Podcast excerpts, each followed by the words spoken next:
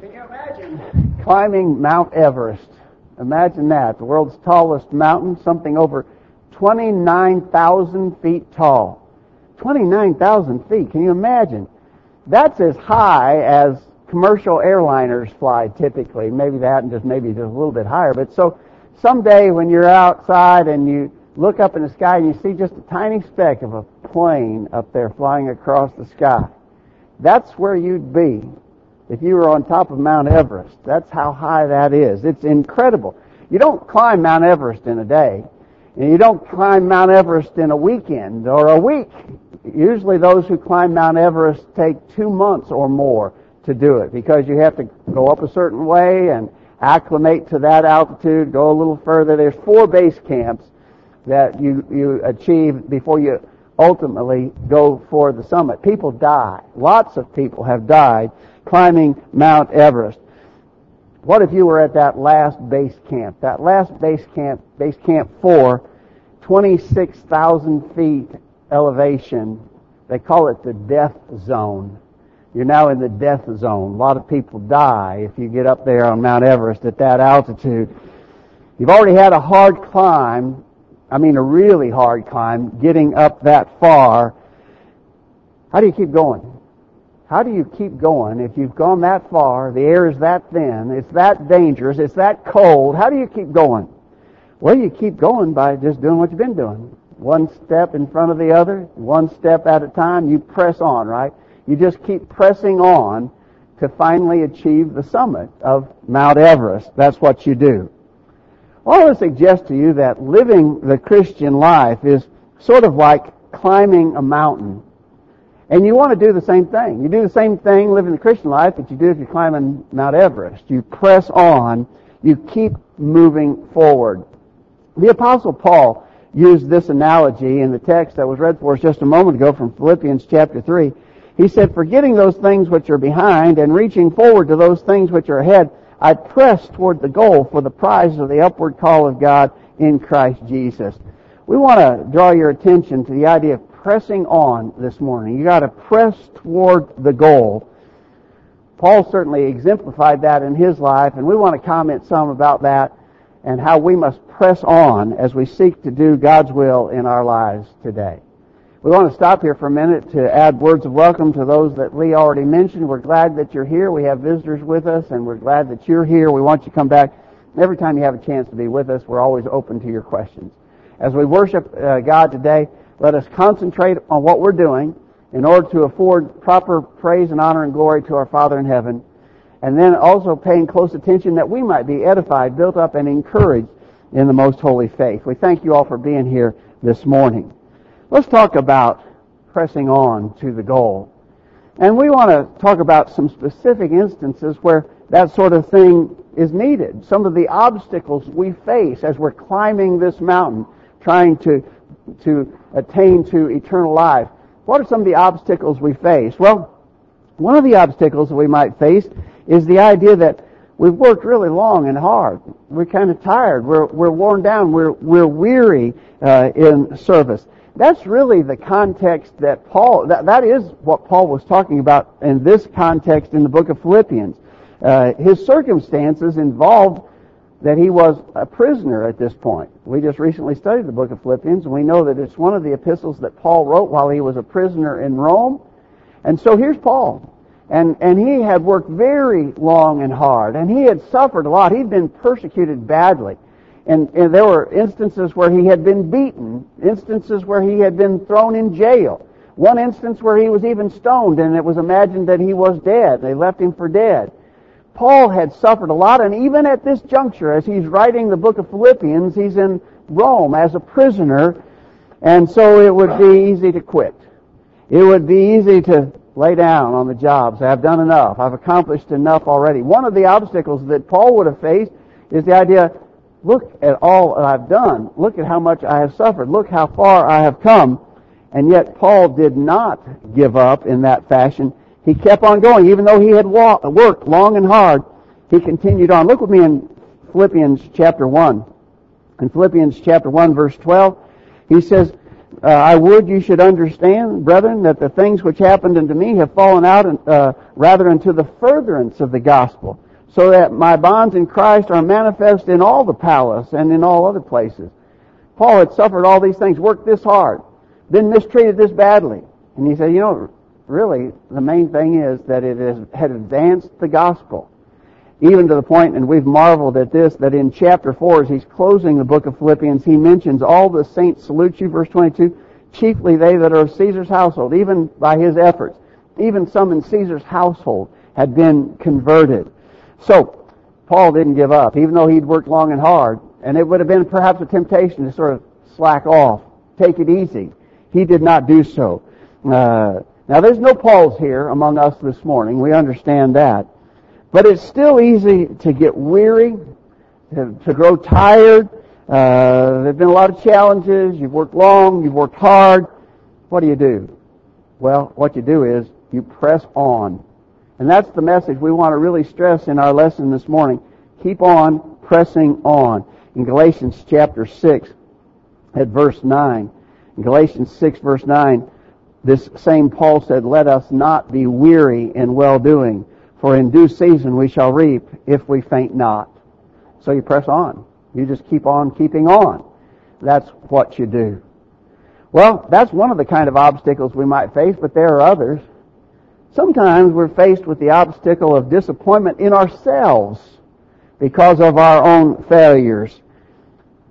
You ever get this downright disgusted with yourself uh, because of some personal failure, maybe some sin in your life, maybe some sin that you've had trouble and it's been recurring and you've had to battle that again and again and again. Are you ever tempted to give up and just say, I'm going to quit trying. I've, I've tried and I've, I've failed. I, I keep putting forth this effort, but it doesn't seem to work. I'm just going to give up. I think that is a, an obstacle we have to overcome. I think all of us at one time or another face that what do you do when you're facing that sort of an obstacle, faced with your own failures? Well, again, the answer is you press on. We think of the Apostle Peter as an example here. You think that the Apostle Peter was disgusted with himself after he had denied the Lord? In Matthew chapter 26, it says in Matthew 26 at verse uh, 74, he began to curse and to swear saying, I know not the man. And immediately the cock crew, and Peter remembered the words of Jesus, which said unto him, Before the cock crow, thou shalt deny me thrice. And he went out and wept bitterly. You think Peter was disgusted with himself for what he had done? I think that he was. He was certainly disappointed that he had failed the Lord in this way. But what did he do? Well, he came back from that, right? And he became one of the most powerful preachers of the gospel that ever lived. The and, and was instrumental in establishing the church in Jerusalem was the one, was the preacher who's recorded uh, on the day of Pentecost in Acts chapter 2.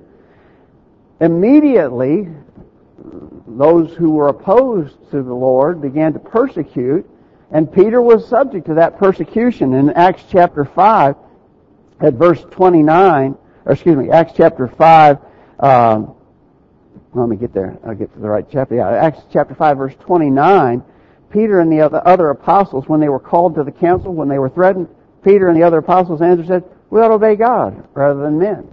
You're not going to back me down now. I may have been disappointed with myself back then when I denied the Lord, but not now. Uh, we're going to obey God rather than men. So skip down to verse 40. It says, when they had beaten them, they commanded that they should not speak in the name of Jesus and let them go. And they departed from the presence of the council rejoicing that they were counted worthy to suffer shame for his name, and daily in the temple and in every house they ceased not to teach and preach Jesus Christ. What did they do? What did Peter do? He pressed on, right? So when we are disappointed in ourselves, uh, whatever the sin may be or the failure that we that we are guilty of, what do you do? Your sin's different than mine. It's different than the next guy's. What do we do when we sin and we're disappointed that we let down like that? Well, you pick yourself up you repent, you confess, you pray, you go on, you move forward. We've got to press on through that sort of an obstacle. Let me suggest another obstacle, and that is that we may grow discouraged by the evil world that we live in. I tell you, this world that we live in is really bad, isn't it? And it's getting worse. Uh, I, I want to tell you that, that if, if you turn on the news or you read the newspaper, if you look on at headlines uh, by whatever medium you may use to, to get the news these days, there's a lot of bad news out there. And people are engaging in some really horrible activities. I mean, this is a wicked world that we live in. What do you do? Do you just give up? Do you just say, well, there's no use even trying anymore? This, this world is so corrupt that I'm not going to be able to, to achieve anything good. You just give up? Well, the answer is no, and of course the answer is you keep pressing on. We often talk about this, but you, whenever you feel that way, you just got to remember the example of Noah in Genesis chapter 6. You want to talk about a bad world. Our world is bad, but I don't think it compares to the world in the days of Noah. In Genesis chapter 6, beginning at verse 5, God saw that the wickedness of man was great in the earth and that every imagination of the thoughts of his heart was only evil continually. And it repented the Lord that he had made man on the earth and it grieved him at his heart. And the Lord said, I will destroy, I will destroy man whom I have created from the face of the earth, both man and beast and the creeping thing and the fowls of the air, for it repenteth me that I have made them. But Noah found grace in the eyes of the Lord. Here's Noah. You, you want to talk about living in a bad world. Noah lived in a bad world. Did he just give up? No. You just keep doing the right thing. You keep living for God. You keep following His will in your life. You press on. And certainly Noah stands as an outstanding example of one who pressed on in the face of all kinds of discouragements from the evil world around him. We can do that too. What do you do when you face the obstacle of failure in your efforts to convert lost people? Um, I think that all of us, what, what all of us want, I hope, as Christians, as members of this specific local congregation, what we what we really want is to see people converted to Christ. Isn't that what we want? We want we want to see souls brought to the Lord for sure. That's our ambition in general. And then, of course, I think all of us probably have specific individuals in mind, family members, friends, co-workers, people we'd like to see converted. And so we put forth efforts. We put forth efforts collectively as a congregation. We put forth efforts individually as we seek to influence people that are in our own sphere of influence. We want to see these people converted, but I'll tell you, it doesn't seem like it happens very often, does it? And so as a congregation, we put forth efforts, uh, trying to reach out to the lost in our community. We get a minimal response. As individuals, maybe you've been working with somebody that you really hope to convert to Christ and you've been working with them for a long time, but you just have not seen that happen. Well, what do you do when you don't get the success that you'd like in regards to converting the lost people who are around? Well, what you do is you press on. You don't quit. You don't stop trying. You press on trying to reach these.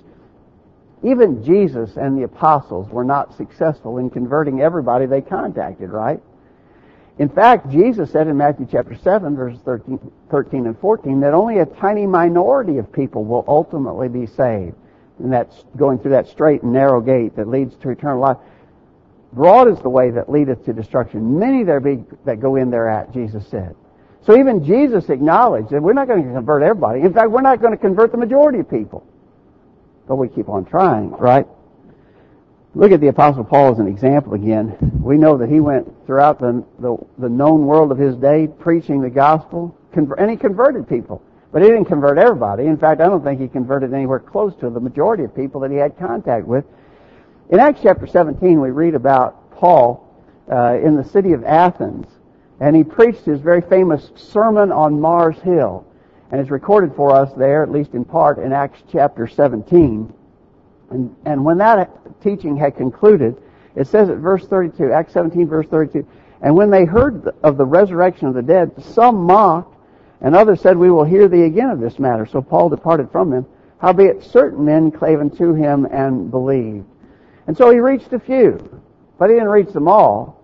And, and the reaction of, of a number of them was to actually mock at the things that he said. Make fun of him. That's what we'd say. They persecuted him, ridiculed him, made fun of him for what he was saying. What did the apostle Paul do in circumstances like that? Well, he pressed on, right? And that's what we've got to do. We will, we will face discouragements as we try to reach out and convert people. Uh, in regards to our collective efforts or in regards to your own specific individual efforts to reach and convert people, there will be discouragements. Press on. Keep on keeping on. Another obstacle. We're trying to climb this mountain. We're trying to get to uh, eternal life. We want to live for the Lord so that we can be in heaven in eternity. What are some of the obstacles that you face? Well, one of them is sometimes there are issues among brethren. Um, I'm going to tell you that this may be, in my mind, uh, one of the more discouraging things that we're talking about here. There's a lot of discouragements, you know. Maybe I'm discouraged with myself. I'm discouraged with the evil world. I'm discouraged uh, in failures to convert people. But I'm going to tell you, when there's trouble among brethren, this can be one of the most devastating things of all. I've often observed that there's no trouble like church trouble. But unfortunately, those kind of issues do arise. Um, what do you do? What's the use of keeping on when even your own brethren don't act properly? What do you do? Well, again, the answer to that is you just press on. You keep doing what needs to be done. Still looking at the Apostle Paul as an example. He's the one who made the statement, he's the perfect example of pressing on. Go back with me to Philippians again in Philippians chapter 1, he spoke about some of the people who opposed him and tried to do him harm. But notice his attitude about that. In Philippians chapter 1, verse 15, some indeed preach Christ even of envy and strife, and some also of goodwill. The one preached Christ of contention, not sincerely, supposing to add affliction to my bonds, but the other of love, knowing that I am set for the defense of the gospel. Paul realized there were people who didn't like him and who would try to do him harm. He, he says adding affliction to his bonds. He was already in jail, right? He was already a prisoner. And there were some who tried to heap on to that. More trouble for Paul. So Paul certainly faced problems among brethren. Did he give up? Well, obviously we know the answer was he did not. He continued to press on. Are there going to be issues among brethren in local congregations? Sure. Those kind of things have always existed, right? It's not right. They have to be, those things have to be addressed. They have to be worked through. We, we have to make it right. But we cannot let it discourage us from continuing to do what God wants us to do in our lives. Press on. Just like Paul said, he pressed toward the goal for the prize of the high, upward call of God in Christ Jesus. Well, finally, let me suggest that this just keeps going, right? We've, we've enumerated a number of different obstacles that we have to face as we're trying to climb this mountain. I tell you, it just, it just seems like as soon as you get through one thing, it may be a personal failure or issue. Then you got to deal with another issue. Maybe it's a problem among brethren. It just seems like problem after problem arises. You deal with one thing, then something else comes up. It just doesn't seem like you can ever get through to where there's nothing to deal with. Well, that's the reality of living in this present world, don't you think? In James chapter 1, James spoke about that. Uh, early Christians understood the reality of problems. The inspired writers mentioned the reality of problems. In James chapter 1 verse 2, Brethren, count it all joy when you fall into diverse temptations. Other newer versions will say, count it all joy when you fall into various trials. I think that's what the New American Standard Version says. Knowing this, that the, the trying of your faith worketh patience, but let patience have her perfect work, that ye may be perfect and entire, wanting nothing. You're going to face all kinds of trials, various trials, James says. But as you deal with those trials and as you overcome those obstacles, what happens? You become stronger in the faith, right? Your faith is being perfected in that process. So don't imagine that you're ever going to get to the point where you don't have any trials. You're going to have trials, all kinds of trials. But as you handle those in a proper way, as you keep pressing on, doing the will of God in your life, then you'll grow stronger. One problem follows another, that's for sure. But keep pressing on is the answer to the problem. Press on, just like climbing that mountain. You've been facing obstacles as you try to live for the Lord. That's understood, that's natural, that's going to happen. You just got to keep moving forward. This past week, they ran the Boston Marathon in Boston. Probably if not one of, but probably the most famous long distance race uh, that's conducted every year, the Boston Marathon. A little over 26 miles. Can you imagine running? Running fairly rapidly. You have to qualify actually to get into the Boston Marathon. You can't just show up and say, I'm going to run this marathon. No, you have to, you have to run a preliminary marathon and you have to have, you have to qualify with a certain time in order to be invited to run in the Boston Marathon. 26 plus miles. Can you imagine running? Those guys are running fast. Near the end of the Boston Marathon, there's what's called Heartbreak Hill. Uh, starting somewhere in the 17 mile marker. So you've already been running over 17 miles. It's almost uphill all the way to the finish line, and it's pretty steep. And it, it claims a lot of runners when they hit Heartbreak Hill in the Boston Marathon. But the winners don't stop. The winners keep going. How do they do it? They just put one foot in front of the other. They just keep pressing on, right? And that's what we have to do. We're going to hit some heartbreak hills uh, in the course of running the Christian race. Uh, we just got to keep pressing on. What's your situation this morning? As a Christian, have you been discouraged? Have, have, have you sort of let some obstacles get in your way as you're climbing that mountain, as you're running that race? Some things have hindered you and pulled you back. If that's the case, we would urge you, don't give up. Keep on keeping on. Press on. If your failure has been that you've actually sinned and fallen short of God's expectation, you need to come back to Him in repentance, confession, and prayer. If we can help in that, we want to help. Let us know. If you're not yet a Christian, we would urge you to make the decision to obey that simple gospel plan. Hear, believe, repent, confess, be baptized for the remission of sins. If we can help in any way, let us know while we stand and sing this song.